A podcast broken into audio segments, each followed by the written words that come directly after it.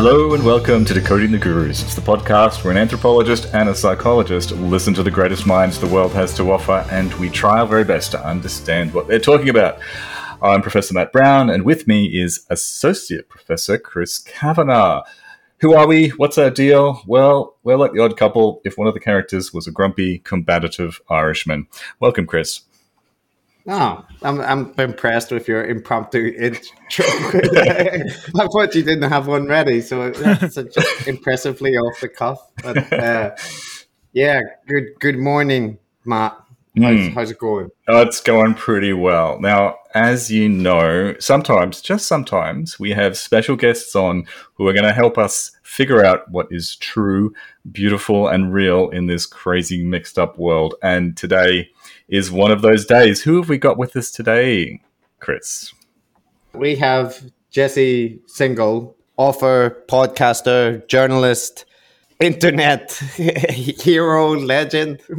I thought I thought you guys were going to say sometimes we have special guests, sometimes we have average guests like today. no, no, no. All of our guests are very special uh, to us and also I I think it's fair to say that you're probably our least controversial guest, Jesse. You managed to just avoid any of the road bumps on the internet, so yep. that, that that's refreshing. That's what I'm known for. so the the other thing is that you have a book which is not new out now. It's well, I guess it's it's close to new. It's a couple of months out. The quick fix, which you kindly shared with us. And I, am sure Matt dutifully read everything and has his notes for each chapter ready. right, Matt? I, I have quite a few notes, actually. You'll be surprised, Chris. Well, I think we originally, I can't even remember if we invited you before you had your book or not. But with the book, it seems there's a lot of overlap with our interests because we're focusing on online gurus and the online dynamics as well. And a lot of what you covered in the book, which was really good, by the way, just there. Thank you. I'll say, I think your book with together with Stuart Ritchie's recent book. Yeah, science um, fictions is great. Yeah. Yeah, it's a it's a really neat encapsulation of maybe I'd even put it as a like capstone. Is that the phrase of the replication crisis. It's a nice accounting of what went on there and where we are now in social sciences and in psychology in particular. So, yeah, there's a lot that naturally overlaps with the kind of things we talk about. Matt, did I, I know that you like the book as well, right? Mm, yeah, I did like the book. Congrats, Jesse. So, I guess one good place to start is just to, yeah, ask you to, can, can you sum up the thesis in your own words? I could do it for you, but I, I think you could probably do it better. How would you describe it to someone who hasn't read it? Yeah, I think it's a an examination of why psychologists proffer uh, easy seeming solutions to complicated problems, and, and maybe just as importantly, why the media and TED Talks and, and other scientists disseminate these ideas despite the lack of evidence to support the grand claims uh, underpinning them. Mm. Yeah, and you you talk about perhaps some of our natural tendencies towards like simple and monocausal explanations for things.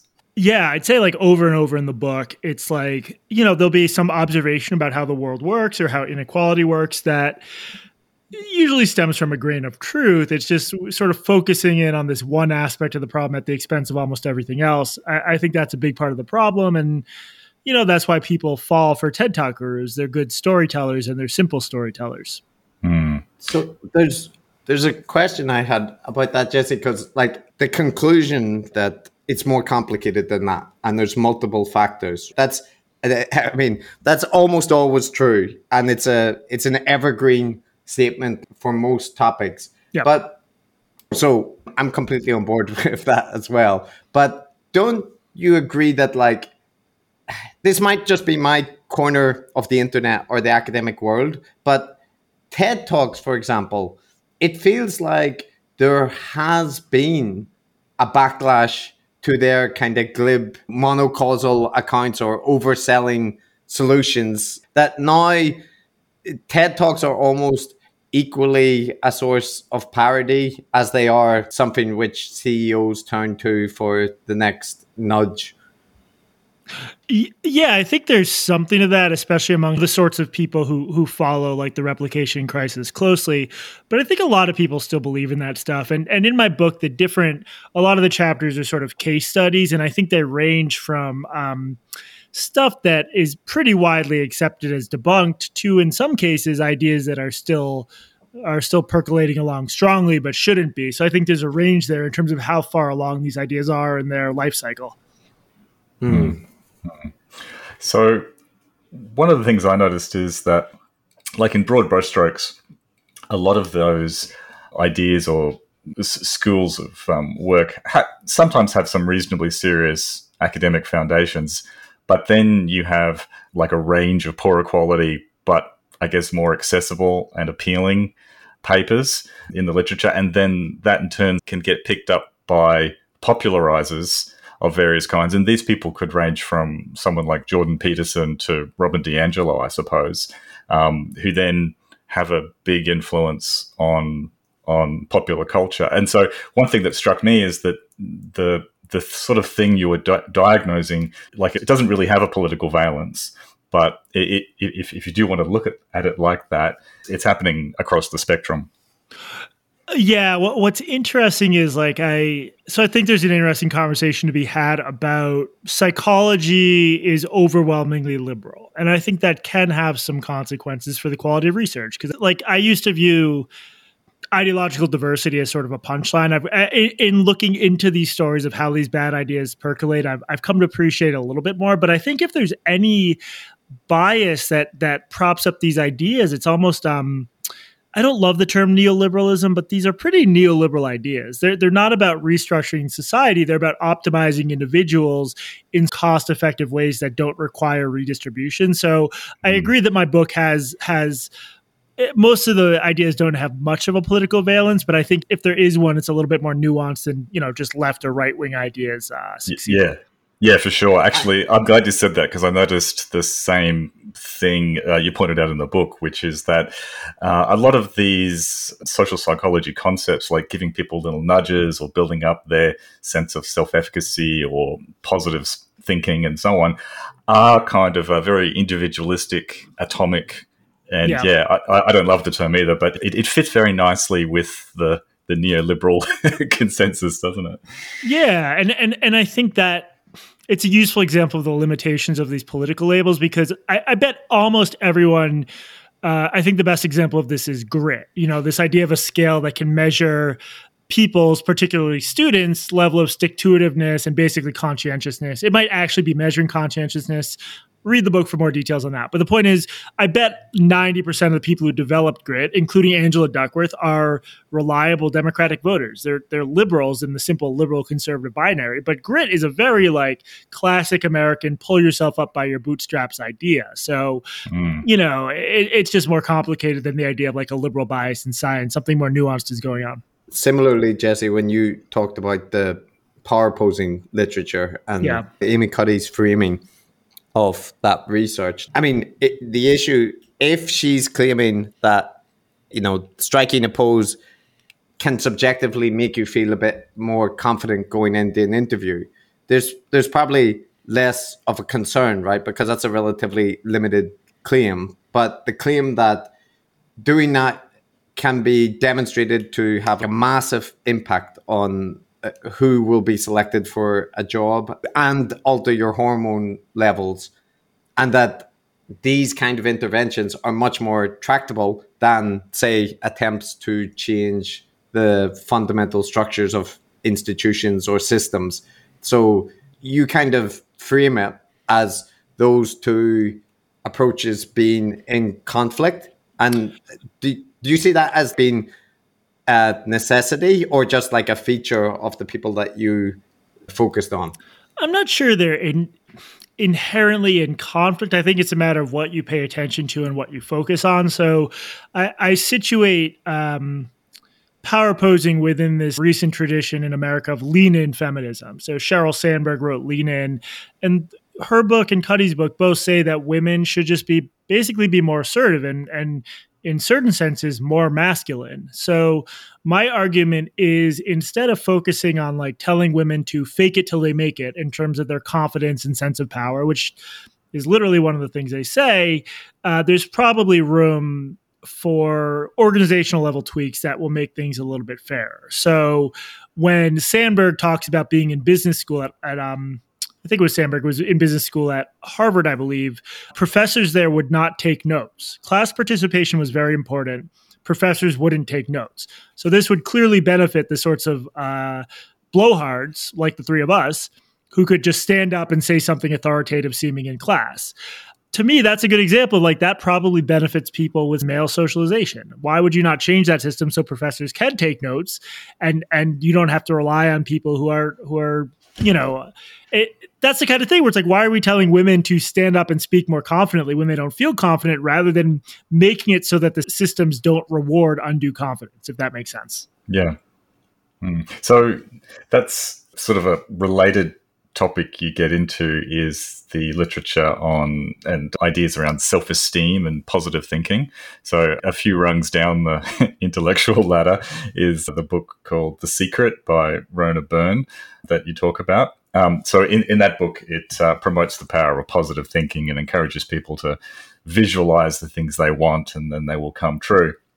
So, I mean, for, for me, this is really interesting because it's similar to what some people are looking at with the conspirituality movement, which is like this weird uh, horseshoe in terms of kind of right wing and libertarian type thinking with the alternative health and wellness. So, likewise, it seems that that kind of material that gets um, promoted by Oprah and stuff like that is like a weird dovetailing of this very capitalist kind of individualist, get the things you want, but also with this sort of warm and fluffy stuff around believe in yourself and, and, and it will come true. So, what are your thoughts about that, Jesse? I just think in general, a lot of social psychology has ventured, and definitely positive psychology have they've ventured much too closely to self help, and it's often hard to discern the two. So you have the consumers of this stuff are maybe I have no data to support this, but I would imagine a little bit higher educated, and they like the idea that they're listening to the latest social psychological insights from Harvard or uh, UPenn.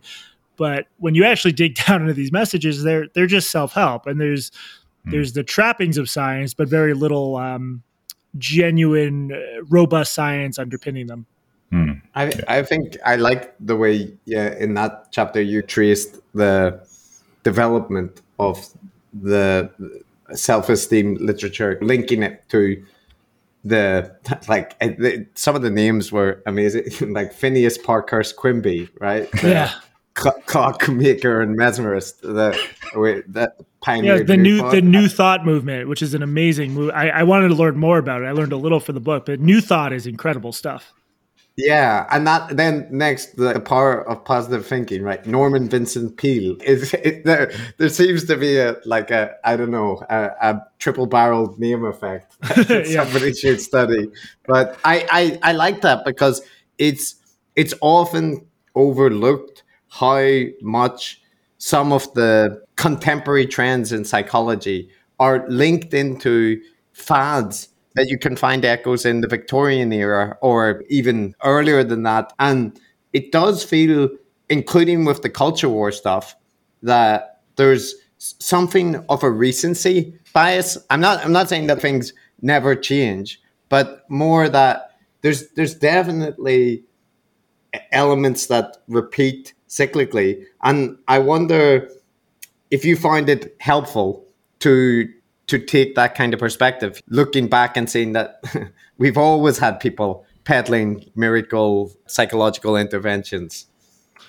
Yeah, I mean, so I guess there's a couple different questions there. One one about sort of the culture wars, one about social psychology. I think you can make I think some of the stuff going on with social psychology is maybe less cyclical. I think like certain specific elements of how it developed as a profession, some of which were in an earlier draft of my book, but I just had to cut it for for flow reasons. But social psychology got more and more individualistic over the years, and there was this post-war golden age when it was very interdisciplinary. So you'd have anthropologists and sociologists working with social psychologists.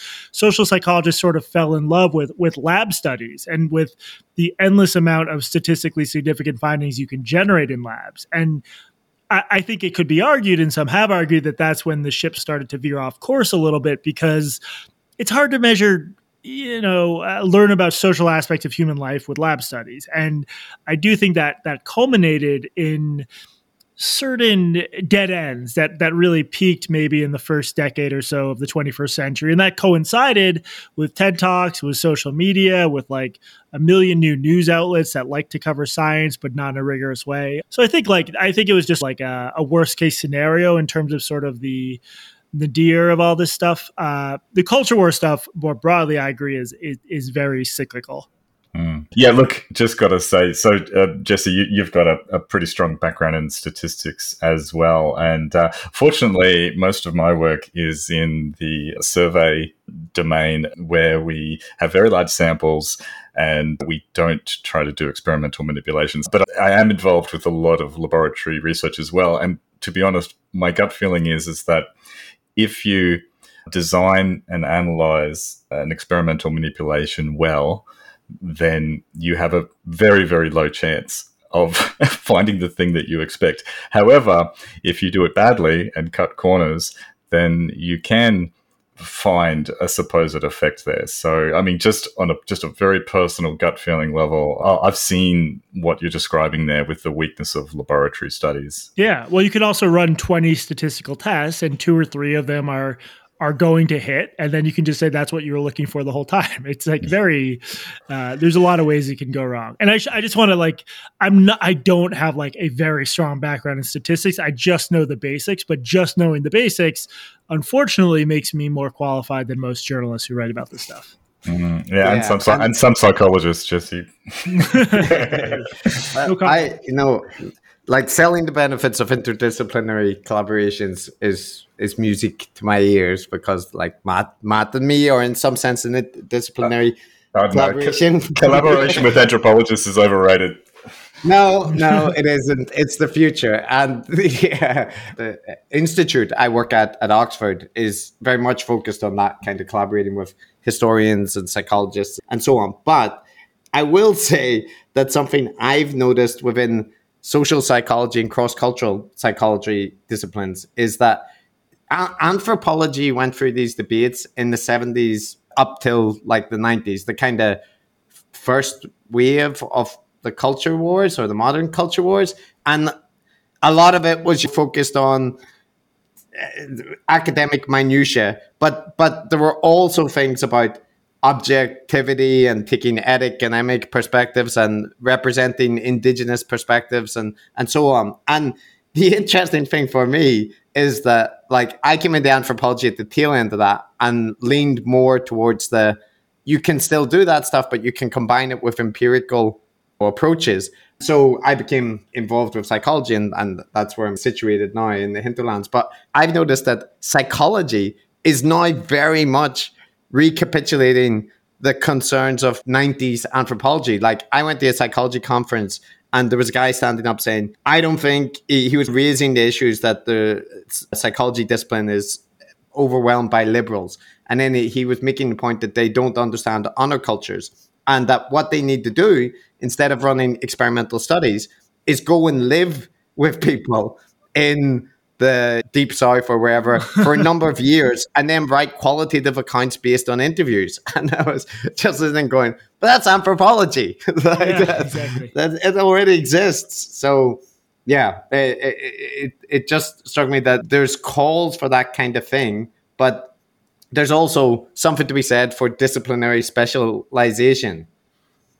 Yeah, yeah. I guess it, it depends what kind of specialization and like one of the best sort of younger-ish social psychologists working is a woman named uh, Betsy Paluck at uh, Princeton, and she has more of a field research background than a lot of social psychologists, and she's done pretty amazing real world studies that I think are expensive and hard to pull off, but probably tell us much more about the world than the average lab finding. Yeah, there's a good researcher who's now at LSE who did a multi year study about ritual dynamics. I think it was in an Indian community. In, in any case, it was like a five year study where they networked out all the relationships between the people in this village and were tracing their ritual performances. And it was great. Uh, you know, came out as an empirical paper, but included all this rich data. But the reality of it is that that person had to spend five years working in a, a rural Indian village to collect that kind of rich data. Whereas in the meantime, and, and sure, they actually got a position out of LSE and stuff related to that. So that's a good outcome. But in reality, most people don't have the time or resources to do that. So they are going to run MTurk studies or a lab. Yeah, study. no, I was going to say that in that time, you could probably publish five to 10 studies on implicit bias using university samples. Yeah. So, Jesse, I, again, I'm going to talk a little bit because I, I just want to let our listeners know that the sort of stuff that you talk about in your book, uh, I think is really important, and I feel like I've seen it in my own career. Back when I was a, a research student, a couple of things were very popular. One of them was uh, neuro linguistic programming (NLP), and another one that I actually did my honors thesis in was um, transformational leadership as opposed to transactional leadership. Now, this is from organizational psychology, and transform- transformational leadership is, is this wonderful thing where the managers inspire and have these genuine, authentic relationships. You name it, it's it's great. It's it's great. Now, it's even at that um, young age, uh, you could tell that this stuff was telling executives and managers what they wanted to hear, uh, and that there were people who were making a lot of money by heading out to corporations and running these transformational leadership courses and so on, and really capitalizing on it. And it was hugely popular. A lot of people made a lot of money out of it. But from studying it, I realized that the foundations were extremely weak. Now, I, I don't think you talk about that in the book, but that's the kind of example I could see where this, there's this interface between people's incentives and and what essentially fits very nicely with the existing system and the way it just sort of pulls research in the wrong direction. Yeah, I mean, I, I, I, I do think the implicit association test is a really good example of that because it creates these incredibly useful, lucrative tools for individual companies and schools to uh, seem to be doing something sciency about racism and discrimination. Now, does it help at all? There's there's no real evidence to suggest it does, but it certainly helps make it seem like they're doing something. And yeah, I, I just think, especially because the average uh, company, what they're they're going to do a longitudinal study, like measuring whether the the training module they they hired had any effect in the long run. Of course, they're not. They're just trying to check an item off a list. So I think there's always going to be a market for half baked psychology informed corporate and educational modules, basically. Yeah. So one thing that struck deep for me is that many of the things that we see in our gurus, which is like taking these shortcuts for attention and impact through speculative claims and bad reasoning. Yeah, it was a harsh lesson because um, your book essentially illustrates that those same motivations are operating on every academic and, and journalist too, for that matter. So, what are your thoughts on that? And is there anything we can do about it? Yeah, I mean, it's tricky. I think a lot of the incentives point toward half baked ideas getting disseminated. I, I, do think some of the reform efforts underway in psychology are likely to improve things. It just it seems like there's a pretty good diagnosis of what went wrong and how to fix it. That doesn't mean psychology is going to be perfect 10 years from now but i just i do think it's getting better. Journalism i, I have less faith in just because like we are continuing to collapse entirely in like a structural sense and i think if anything there's going to be fewer journalists really qualified to write about this kind of research but um yeah so i'm i'm i'm torn on the future. I i just it might always be the case that that we're a sucker for novel ideas that sound right but aren't all that true or don't mean all that much but it's just something that as humans we need to be on guard for hmm. yeah i like your the point that it, it, one that was very refreshing that you had a, a chapter on the the efforts to improve things the kind of open science movement and uh, importance of many labs and all that kind of thing because i think there's always a danger with this stuff that you end up just bemoaning the, the situation such as it exists. And it's not really your requirement that you have solutions but i i still think it's good when people can point to that there is at least signs of hope in reform movements and that kind of thing yeah, I, I don't want people to slide into some sort of nihilism or relativism where science is just sort of another broken human institution. I, I do think the benefit of it is it is it, it contains the tools for self correction in a way other belief systems don't. So that's why I'm still uh, I still have faith in science, for lack of a better, uh, more intelligent way to put it. Yeah, I mean, I'm heartened too because what I've seen is not that um, uh, research psychologists have kind of closed ranks and denied that there's a problem and so on, but have really em- embraced that and, um, yeah, doing some serious self reflection and hopefully reform.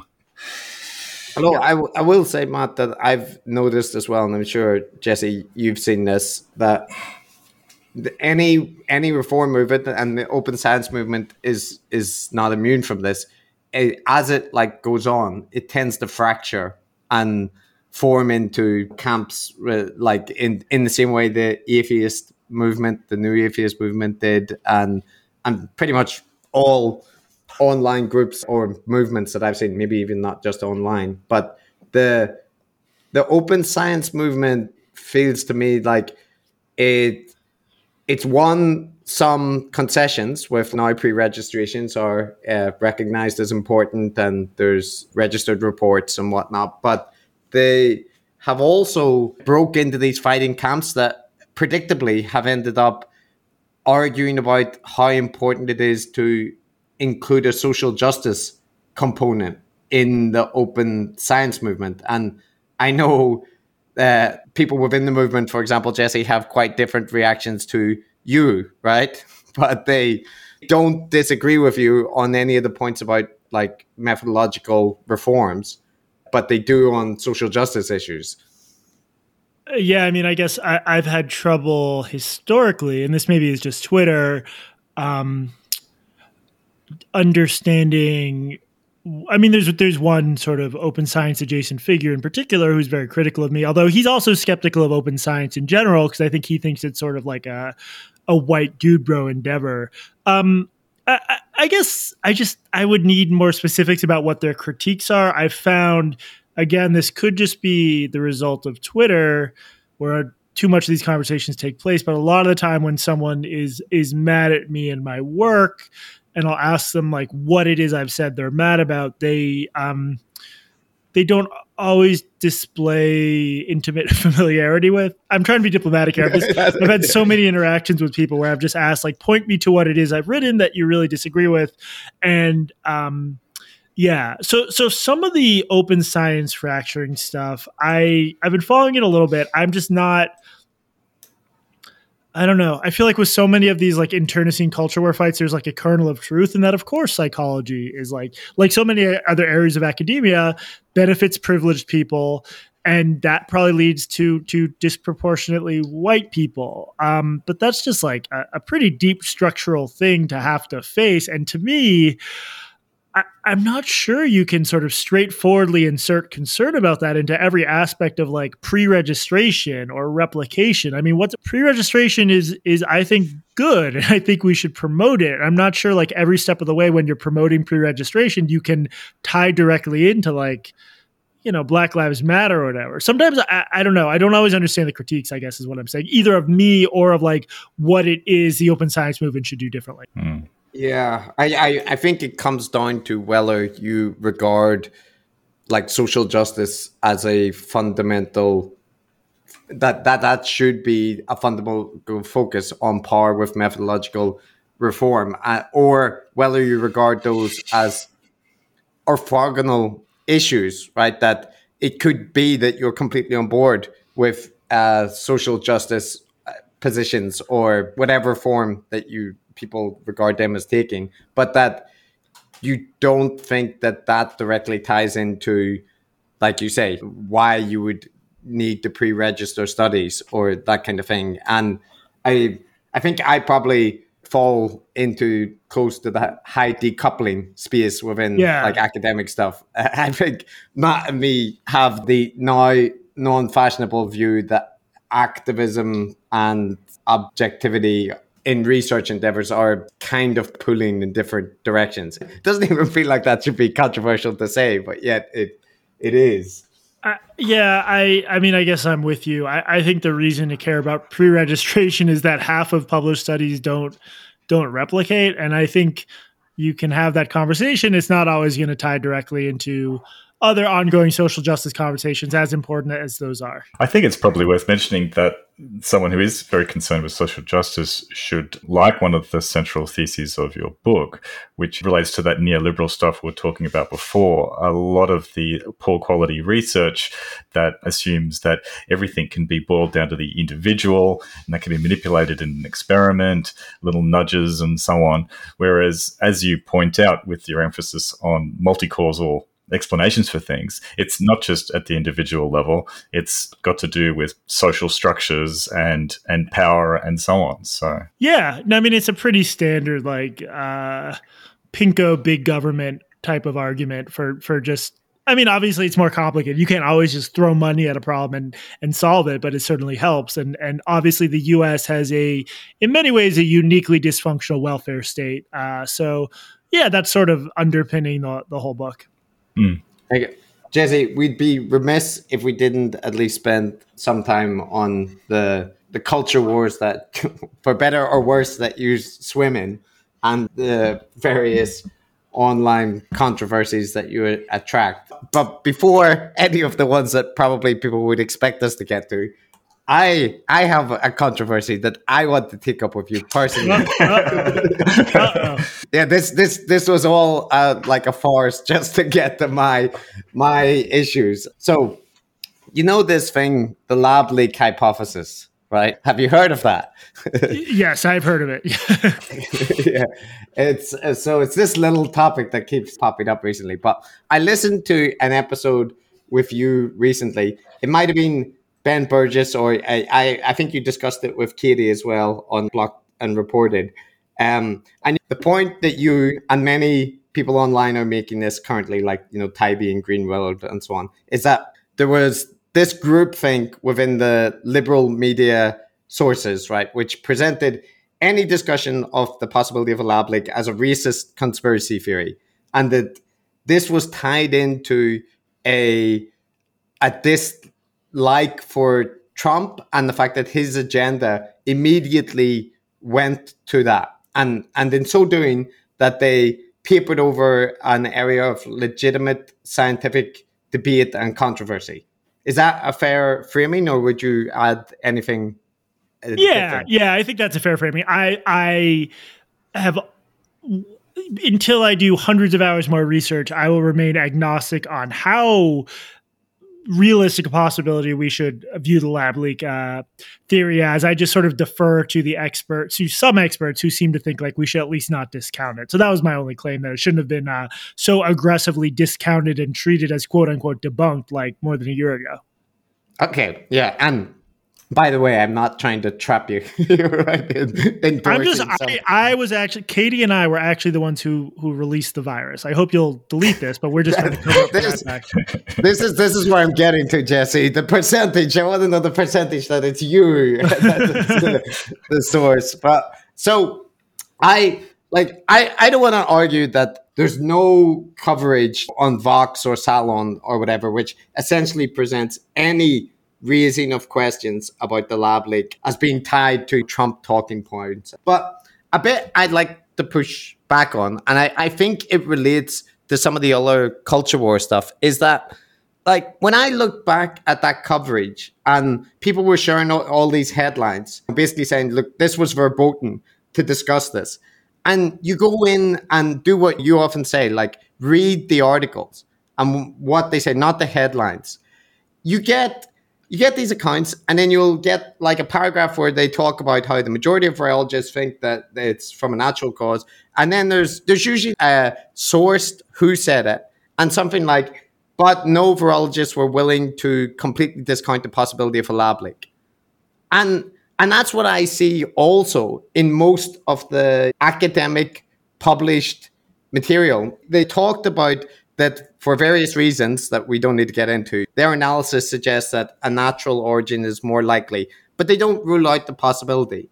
But it, it strikes me that like the the narrative on this, uh, especially amongst you know kind of alternative media or Substacky people, is that you were you were not allowed to say that and that it was completely forbidden for people to acknowledge any possibility. And I see it more that people were just. I'm not saying all journalists did this right, like I've added enough caveats in, but that rather it was them saying this is the consensus, but people don't rule it out. And I, I just don't get the impression that it was forbidden to say to add the caveat. Like I, I just see the caveat in lots of the writing and stuff. So I don't know. I like it's not much of a question. Yeah, no, I, I, I get what you're saying. I, so I did think there were a few articles. I'm thinking of one in NPR and one in Slate that either straightforwardly refer to the theory as debunked. Either usually what would happen is it would either be in the headline or in the journalist's own words, but then you would see that none of the sources they were quoting were saying exactly that. I think this is a point um, mm. Jon Chait made. It seemed like this almost like reflexive knee jerk thing, like no, no, no, we're we view it as debunked. It, it's bad, and then you know Slate did a long article basically saying that it, it tied into this uh, history of like anti-Chinese racism, which is sort of bizarre when you realize that the the orthodox theory has it coming out of a wet market, which to me ties way more into anti-Chinese racist tropes than. Um, so I get what you're saying. I don't. I also think in 2021, the question of like what's forbidden to say is complicated because you can say whatever you want. There's just a lot of things that maybe mainstream outlets won't say, or you could get in trouble for saying. So that's some of the complication of talking about like this quote unquote censorship or cancellation. So my critique was really just of like the mainstream outlets that to me should be shooting most down the middle, trying to, to the extent possible, you know, while we acknowledge that objectivity is a real thing, trying to get to the bottom of this in, in a somewhat objective way. And I, I think some of them failed in doing that. I actually think that specific issue relates in an interesting way to the takeaway from your book, because it's obviously to um, essentially encourage a kind of skepticism towards some wide, widely accepted claims that are coming out of academia or institutions.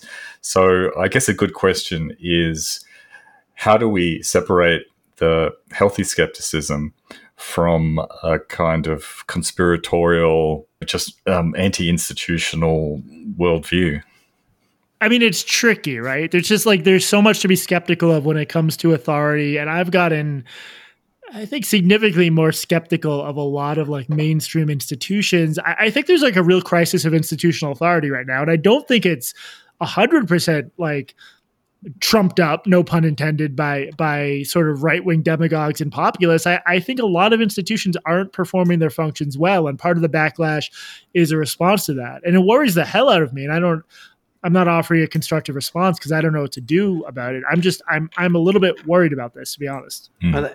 Jesse, that that is related to a question I want to ask you because something that we see in the guru types that we look at is this really really strong anti-institutional, anti-establishmentarianism. Right? It's almost definitional of like what it means to be an online guru, yeah. right? So that's one of the issue things on your gur- gurometer, right? How you rate it. Correct. The, you, have studied the science. Exactly. I see. It's a, um, that you're, and the gurometer is a well validated scale, as we know. Indeed, indeed. It's it's science, Jesse. It's science. It's science and art combined. It's, it's a perfect synergy. But um, but so my issue, and you know, I listened to your interview with Very Bad Wizards, that like small other podcast by you know lesser known academics. Never heard. um, they they made they uh, made the point that with blocked and reported, which is really enjoyable, and I as much as anyone I think in, enjoy more insane side of the culture war, but there is this dynamic that you're well aware of, where that from one side of the pool, like the Quillette and critical obsessed side, not universally, but generally, you get a positive reception.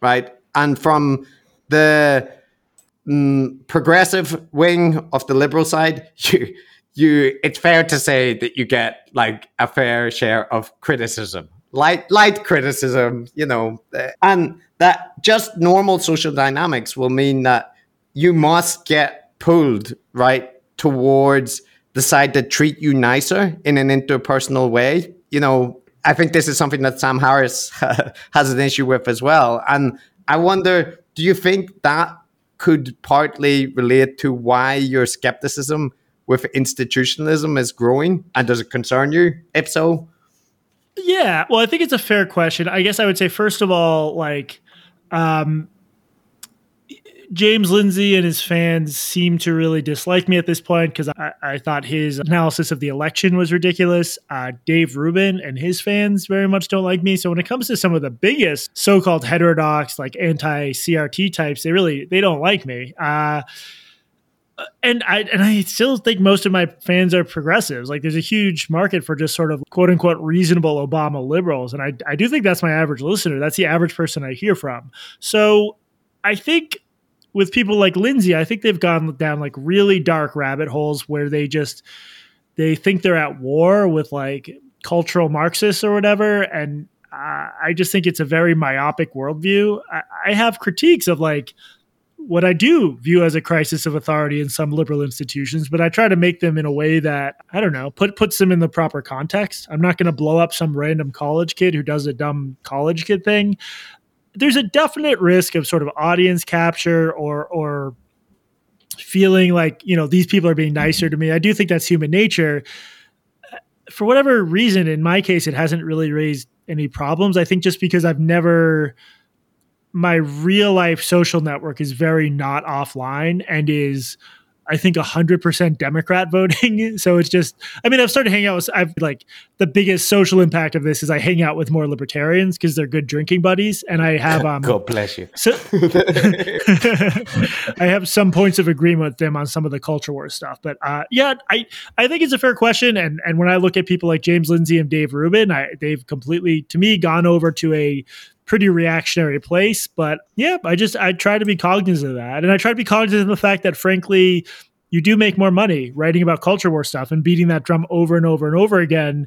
If I wanted to maximize my revenue and audience, that would be all I ever wrote about. And I'm not going to do that. And my book is not about culture war stuff. So yeah, and I, I gotta say, Jesse, I really appreciated your your presence in that debate, moderated in inverted commas by Bret Weinstein and and with James Lindsay.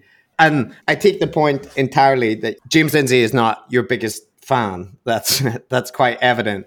But I I'm more thinking that the like say your recent appearance was Sam Harris, and I don't want to litigate all the things, you know, individual things that have been said or whatnot, but it's more like, okay, so Sam has famously stated that what is it? White supremacy is the fringe of the fringe, and and in some sense, there he's making a completely valid claim, and one I think you have covered that there there is a tendency to catastrophize about the extent to which extreme views are common. But on the other hand, the the president of the United States prior to this one came to political prominence on the back of the birther movement and then you had figures like Stephen Miller in the White House dictating immigration policy for four years. So it it feels to me that there's a danger of the you know yes snarling Nazis with swastikas on their head are a fringe,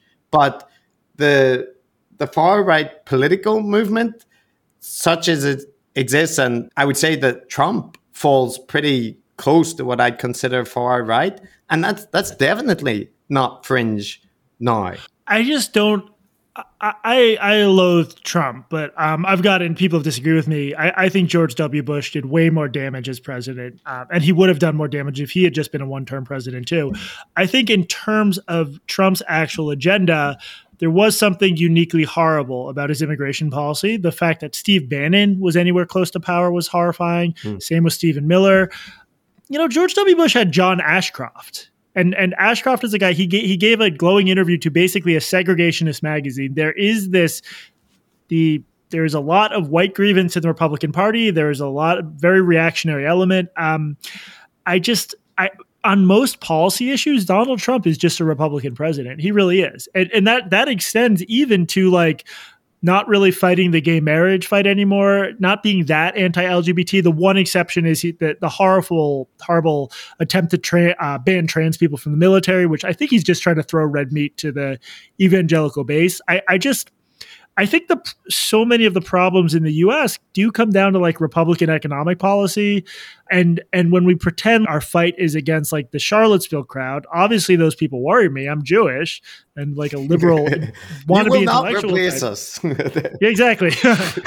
I mean, I I will replace them. Um, so I, I, just I don't know I, I, I hate to say it I know this is an unpopular view I just think it's been a little bit of a distraction and I also think it it it benefits certain people to pretend Trump was like a few notches to the left of Hitler or or you know even like um I don't know. I just, I really just think on most, you, you guys could tell me if I'm wrong. I just think on most policy issues, he's a Republican president. Uh, his rhetoric was what was different. And there's something, there are uniquely threatening aspects of having a president who slings rhetoric like that and who frankly comes across as emotionally unstable and labile. But, um, most of that stuff was held in check. He was a one term president, and I think a lot of I, am just hopeful that some of the damage is reversible. Uh, I, I, find his approach to immigration and Stephen Miller's just absolutely grotesque. I don't think it's that far off from, unfortunately, what a lot of conservatives believe in the U.S. and, and definitely what a lot of people believe in in Europe. This is just like I don't know. Anti-immigrant sentiment is just something that bubbles up everywhere, and we need to we need to be on the lookout for it. So I, I, don't like the idea of like pretending it's sort of some wave of white nationalism responsible for it. I think it'll always be with us, unfortunately. Mm. Yeah, I think I think some of these questions go to the relative weight of concern one should have in various directions. So you know, in in a way, the way you describe Trump, which I don't necessarily disagree with as not being exceptional, is actually more disturbing. Yeah. isn't it? well, but there is this whole interesting thing where the Republican Party thought that it could be this sort of more respectable, like Jeb Bush, Marco Rubio, nice guys wearing suits. There's always been a divide between like what the base wants, and the base is frankly a lot more racist. That's not the only thing animating them, and some of them have legitimate economic concerns. But Trump was he he's that is who the base wants people like trump and that's how trump has totally captured the party. And i i think that's a big problem but i don't think the idea of a republican base that is very far to the right on these issues is is new or we should pretend it's new. Uh, yeah i guess mm-hmm. i think part of the objection that i could see people raise is like okay so people could legitimately say you know academia is strongly uh, like the, the vast majority is liberal leaning and people make this argument about media as well, right? And entertainment and so on.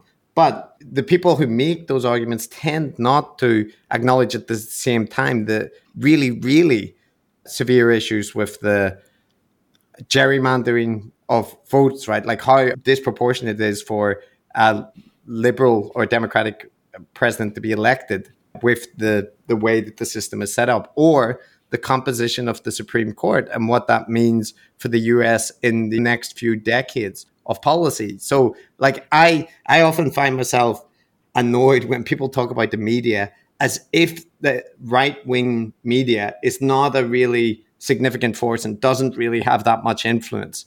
And that that that strikes me as a almost as big a problem as the people on the left in media who oversell the problem because they're there is an issue there, right? Well, I mean, right wing media is is a cesspool and has been for a long time, and I, I, think probably took a real turn for the worse in like 2015 or so. And I, I wrote about some of that fake news stuff. My my worry, and this could send us down a whole other road, is that I do think in certain ways liberal media is is is sort of headed down the same path in like a very aggressive, hyper partisan bent to everything. And and that worries me because I, I just think we need to be able to trust mainstream journalistic institutions to to tell the truth and to be as dispassionate as possible. And I, I do think there's been a, a, turning away from that that worries me. This is based on there's like, you know, two or three issues where I consider myself pretty informed. And when I see how these issues are covered in mainstream outlets, it, it worries me a great deal. But I think overall, mm. The right has a much bigger problem with fake news and just like gonzo outlets spreading bile. Um, part of the reason I focus on what I focus on is because I, I, just think I'm in a better position to critique the left of center. Yeah, like I have to say, I agree with you there, Jesse. Yeah, the fact that Fox News. How dare you, Matt? the fact the, the fact that Fox News is a cesspool doesn't mean that one shouldn't want the New York Times to be better. Mm. And sp- talking about the the importance of objectivity, I even experienced this in, in my own very specialized field, which is looking at the public health of um, addiction and addictive products. And you'll see people at conferences who who point the finger at people like me who say we should remain scientists, right? Yes, um, the implications of our research does have social impacts, but we're not activists. We are, should be all about presenting an accurate model of reality, communicating that information to policymakers. And yes, we have our own personal feelings about what should be done and so on, but we try to keep those separate. And you will find people at at uh, academic conferences who say no, we we should be activists. All of our research should be geared towards pushing um, a good line to change society for the better. And um, I just don't agree. Well, this is it's the exact same thing going on in journalism, where especially among younger journalists, I, I don't think most of them could really answer the question of what differentiates them from activists, other than they, you know, they interview people, which maybe activists don't usually do. But that worries the hell out of me because I, I just think the only value we as journalists can add is to be that trustworthy, dispassionate voice. And again, people will try to derail the conversation by saying, "Oh, you so you think it's possible to be truly objective?" Which of course it's not. We all have biases, but you can acknowledge them and you can try to take every incident on its own terms and try to explain them to people in an honest way. But uh, yeah, I mean, I'm just, I'm just agreeing with you after you agreed with me. I'm I'm just worried about the trajectory of things. Well, this is this is what happens when you speak to reasonable people, Jesse. They just just agreement after agreement. Uh, uh, Great.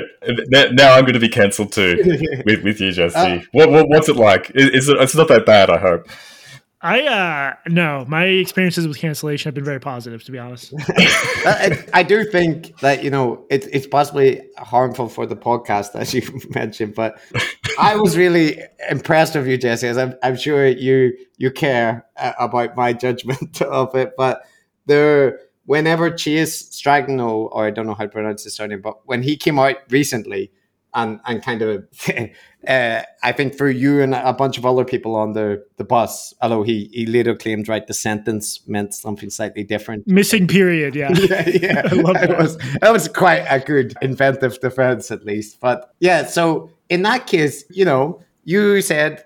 Uh, there's no point in responding because if I tweet something like the people who like me are going to share it, and then the people that don't like me are going to attack it and he'll respond and I, I, don't know if it came off the back of the you know personal tragic that you've endured recently but it seemed like that dynamic where you said look if you want to talk about it you know you can come on the podcast we'll have a real dialogue but I, i'm not going to engage with this. And you you laid out why he was wrong in what he said but that that struck me as like infinitely more productive right? But less of a contribution to the culture wars. And maybe Jesse, I'm I'm interested in your thoughts if like that's something you're hoping to keep up. Oh no, no. I mean, I, I look, I, I I did respond on Twitter, which maybe isn't productive, but I just sort of did a statement being like, the context was Chase in an interview, Chase Strangio. Um, sort of the ACLU's main voice on trans issues in an interview with GQ claimed that me and other people had said that we find trans people disgusting and that that was motivating the stuff that I guess Chase disagrees with. I don't know exactly what Chase disagrees with that I've written because he hasn't said, but so I just said I I've never in public or private said anything remotely like that. And Chase responded by claiming that this was a punctuation error. And due to a missing period, he meant to accuse unnamed people of calling trans people disgusting. Um, Chase could come on the podcast anytime. I'm just sort of tired of the endless lobbing of bullshit back and forth on Twitter. And it's, uh, it doesn't get us anywhere. And there is an element of just like it's like a circus for everyone to watch and everyone to. People got super excited that I was going to sue Chase. Like I'm going to sue the ACLU. Like that's what I'm going to spend my summer on. I, I, don't. I don't think that would go well. I guess as well. Uh, you know. It's, no, it's not. It's not going to happen. Um, I just, I just, I just do think I have a right to defend myself, and I also think like there are plenty of good faith criticisms people can level of my work if they want to, but that in, in my experience on Twitter or just in the media landscape now, it has mostly not been that. It has mostly been things like, oh, you think trans people are disgusting, you think trans people want to die. And that's a really fucking crazy thing to accuse someone of without evidence. Yeah. I I do have a follow up related to that uh, on the trans issue specifically. So like this, sure, this isn't an area that I think me or Matt are in any way have any expertise in, and it's definitely not an area that's fun to wade into. But having said that, like, so from what I see, Jesse, there's two me and I mean, there's lots of things, right? There's lots of things that people accuse you of, and uh, and a lot of it seems un, unwarranted that you're you're sliding into their DMs and uh, and that kind of thing. But the the two criticisms that you could argue have more legitimacy to them are one that by focusing on the transitioners that you're potentially presenting it as you know if people wrote an article like back when gay people were fighting for equal rights if they focused on the fact that some people have a gay phase and they go out of it and they wrote a big profile on it it would be true but it would also potentially be giving fuel to the thing that you know, homosexuality is just a phase and most people go out of it. And the second yeah. one is that the Kenneth Zucker, right? This is something that seems to be a perennial point that a lot of people who take different positions from you regarded that he is doing a version of conversion therapy and that you're laundering his reputation by saying that's not fair. And so uh, those two points, do you think there's any legitimacy to them? And if you could do everything over again, is there anything that you would change, or like you stand by everything as it uh, has shaken out? Yeah. So the Zucker story, um, Kenneth Zucker was fired by his, his gender clinic was shut down as a result of allegations against him of misconduct and of basically uh, doing conversion therapy. And in Jesus, when was this now? 2015, 2016, 1940? I don't know. At some point in in the last seven years, I wrote I wrote an investigative piece, and I proved that the allegations against him were highly flawed. And when I say proved, I can use that word because there was subsequently a settlement where his hospital acknowledged we published false information about you. I got in touch with the one like specific accuser who claimed that Ken Zucker had called him a this is a trans man. He claimed that Ken Zucker had called him a hairy little vermin after he had taken his shirt off, which is like a very, you know, it's just a horrible thing for a clinician to say to a patient.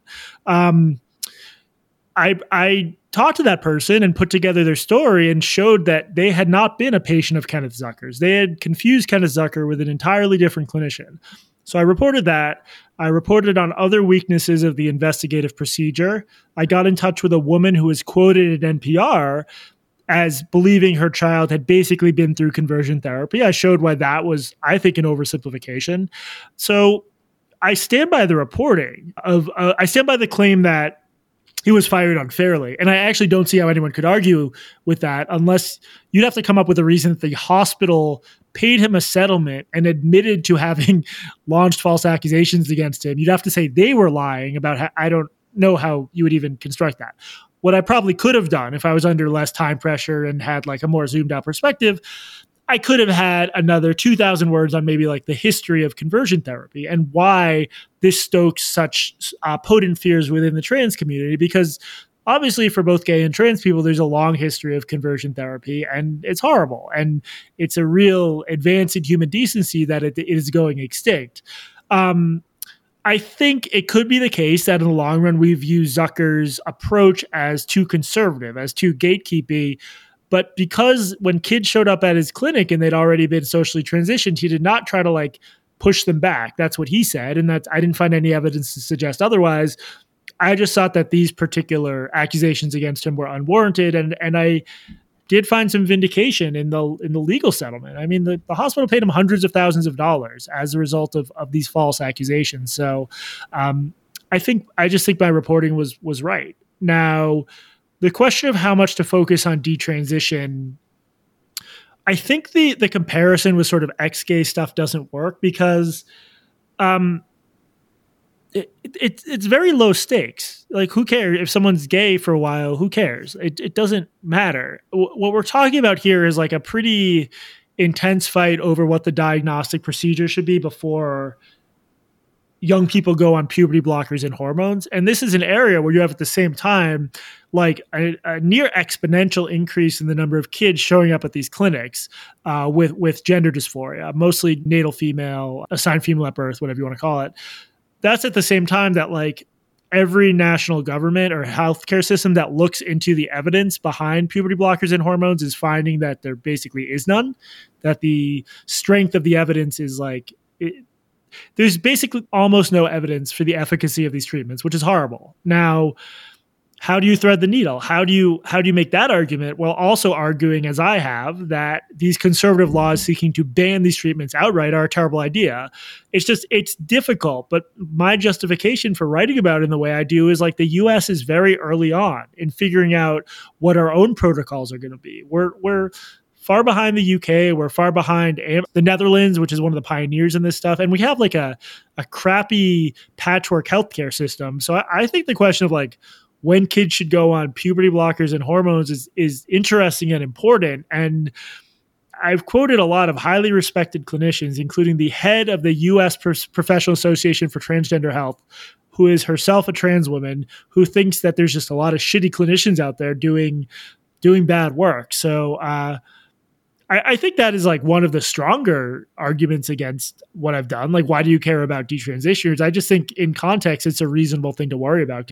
Yeah, I, I, I mean, I think that, and the point that you make, which I, I find a lot of validity to, is that whatever your position that you end up taking on these topics, there, there is genuine room for discussion and, and the need for like evidence or discussion of evidence and so on. That that doesn't immediately fall into the most hyper online culture war partisanship. Like it's inevitable but it's also a shame that that's where it's ended up. And the the only thing i would take issue with what you said, Jesse, is when you said, you know, if somebody goes through a gay phase, who cares? I, I think quite a few people historically have have cared. oh, I'm sorry. I yes, I know I did not mean that in such a, a glib way. What I mean is it's a silly thing to focus on because it's I don't think you should care. People have cared, but they've cared wrongly. I think if a kid goes on hormones because they were misdiagnosed, I care about that much more than I care about whether someone is like a lesbian until graduation or whatever. That was yeah, I yeah. I, I I imagined that, but that's just I, I was just my you know Irish Catholic upbringing was, was yes. flashing sides in my head. So like as I said, I this this isn't an area I know well like I've just followed the culture war discourse on it, and it it just seems extremely toxic, and everything is dialed up to eleven. And it, like I, so part of it, Jesse, this is just my perspective, is that you you have a personality and even you know with your book and the various other topics completely unrelated to trans stuff that you talk about you you have a pedantic personality, right? Like uh, fair fair to say. Um, I think I think it's well. I think it's important to be a no. I don't. I'd like to think I'm not pedantic because like the dictionary definition is you focus on stuff that doesn't matter. But I definitely have that. Like, well, actually, define your terms. Fallacy, blah blah blah, annoying Jew personality, and I think that's yeah, I think it to, works. to me. mention the dictionary definition of pedantism, when somebody it's, it's pedantry, yeah. accuses. Well, no, so okay. In my in my defense, I almost wrote a recent Substack in defense of pedantry. and then I looked up the definition. I realized I didn't know exactly what it was, and I don't want to self-identify to come out. Yes, that's okay. That's right. I I just appreciated that irony, but the uh, like Uh, your personality type, whether it's pedantry or detail focused or however to frame it, I think it's fair to say that like you care about specific details and and that yeah. this inevitably means that you kind of rub up wrong. Like I mean, you have complained to various editors, right, about articles that activists have written. And if I did that, I know that the activists, and okay, I know that they're often related to you, so there, there's a relevance there. But I mean, you must know that that's going to be like a red flag to a bull, right? And I, I just wonder if, like, for you, the the personal cost that comes about this. Like the fact that you are fairly frequently, I know not in the past week or so, but like, you know, trending on Twitter. And and I know the issues with the the trending bar and how little it takes to get there, but is it worth it, you know, to stay on this topic? Or do you ever consider just like dropping it completely?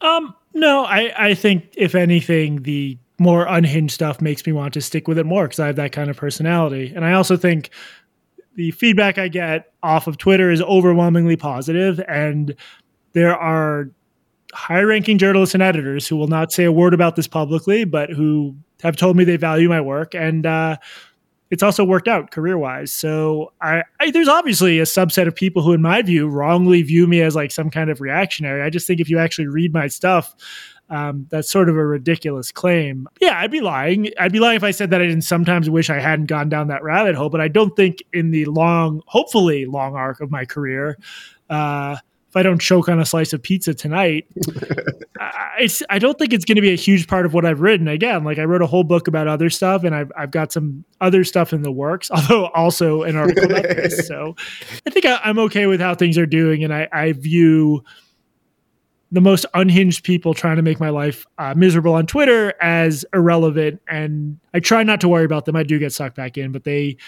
I'm always open for a conversation with with most of them uh, if they want to get into the pedantic details of why they disagree with me. Yeah, well, I'll, I'll like I'm I'm sorry, Jesse, if it feels like a cross examination.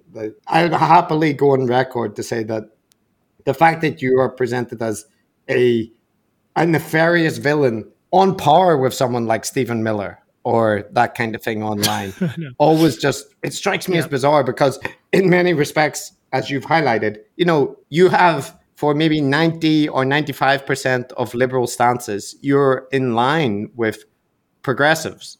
I'm in line with progressives on this too. They just won't say so on Twitter. yeah. I'm sure. I mean, what percent, like in an anonymous survey, what percentage of progressives do you think would respond negatively to before a 12 year old goes on puberty blockers and then cross sex hormones they should be thoroughly assessed for for mental health comorbidities? Yeah. I, it's just it's I, like it's just insane to imagine that that's a controversial stance. And that is to the extent i've expressed my own opinion in my work rather than just um, debunk and, and highlight experts I agree with. That that's the most controversial thing I've written. So that's why I find the whole thing a little bit cartoonish, especially years after the my, mm. my biggest piece well, of this. It wouldn't out. be the first time that Twitter and the online infosphere has been cartoonish. That's for sure. Uh, we're getting close to time, so are you guys okay to move towards wrapping it up? Any other any other of Jesse's personality issues or traits like, things you want to? like no, I the only other thing, Jesse, I would say that, that you know, Katie, your co-host, I came across her originally. Uh, she did an interview with Bret Weinstein, I think, for his podcast, and uh, it, that wasn't the best introduction to Katie, partly because of I think the two of them were in a you know heterodox feedback cycle. But I I want to say that on the podcast, I really like Blocked and Reported, and in some sense, I think the dynamic that you two have, and the fact that you know to her you're I think you're like semi moderating force for her like more heterodox takes, and maybe she pushes you a bit when you're leaning towards being more sympathetic to liberals, and like yeah, it's a really nice dynamic. So just to say that that po- your podcast made me revise my harsh assessment of Katie. I'm sure she cares, but uh, yeah, so, so good job. I do have to. I have to edit out a lot of uh, phrenology and Holocaust denial, but that's just a. Yeah, that, well, that's the same on our podcast. Ma- Matt's like level of anti-gypsy bias is astonishing. It's frankly hours and hours. I was going to say of anecdotes just on the cutting room floor, but uh, yeah, so that that was all, Matt. That's the only other thing I mm. want to say, and it's it's more of a comment than a question. Yeah. So so Jesse, at the end of your book, you mentioned a paper that was written by a group of psychologists, and it was uh, titled "Is Social and Behavioral Science Evidence Ready for Application and Dissemination?" So, in that they they argued that our field shouldn't be arguing for policy people and the public to be paying more attention to us at the moment, but rather just focus on the hard work of of evidence based science and earning that credibility and legitimacy. And uh, I, I, liked that paper and I, I, liked your take on it as well, because I think a lot of that advice could uh, be well taken by many of our gurus as well. So, just before we wrap up, is there any uh, final thoughts or comments you'd like to get off your chest? No, yeah, I'm just gonna burn ever remaining bridge. Uh, no, I appreciate what you guys do, and I appreciate you having me on. Have you? I have not listened to every episode. Have you ever? I think an interesting thing for you guys to look into, and correct me if you have, is capital W whiteness as like sort of an explanatory or like mystical force in the world. I just think the evolution of that concept in liberal discourse has been really interesting. And you want to talk about like gurus and, and self help. Uh, just this idea of, of whiteness as a force that that transcends boundaries and you have to search yourself to to undo your whiteness. I find that stuff fascinating. I would definitely listen to a podcast uh, of you guys talking about it. Yeah. No, look, that's that's a comparison I've made before, which is that if we're focusing on conspiracies being very abstract and nebulous and difficult to observe directly forces working surreptitiously behind the scenes and, and having this ubiquitous effect, then I agree. Some versions, especially in the, the popular interpretations of whiteness could be said to fit some of those properties. Look, our podcast does focus on we we do ad hominem, so we focus on people and individuals rather than concepts. Uh, but, I, but but I think it uh, I think uh, Robert DiAngelo uh, and some other people yeah. can fit with that. I think yeah, the, the, the, uh, closest we've covered is Kendi, right? And he his framework, uh, anti-racist framework, and and and actually more policy focused. So the yeah he's an interesting he's an interesting guy, but I think you guys I, I just think DiAngelo is much more a guru. Uh, yeah. You know, uh, I would. I, I, hope you guys cover her at some point. I'm. I'm. Fa- I'm very skeptical of her, but I. I remain fascinated by her. I think part of the issue for us is like we. We. I, we actually discussed about covering DiAngelo, but you know the way that you and Katie and and various other people have covered her content it, it feels like an easy punching bag, right? Like, yeah, that might be true. There's there's very there's a very small contingent now, even on the like far left, who are willing to say that DiAngelo is good. So yeah, that's, that's true. It, uh, Maybe it's already been done. Yeah, but but it's still you know it, it, we're not above looking at you know Scott Adams. so, so, so. We're, we're, we're, not above taking an easy punt, that's for sure. You know, you know who you guys should talk about is that Hitler guy.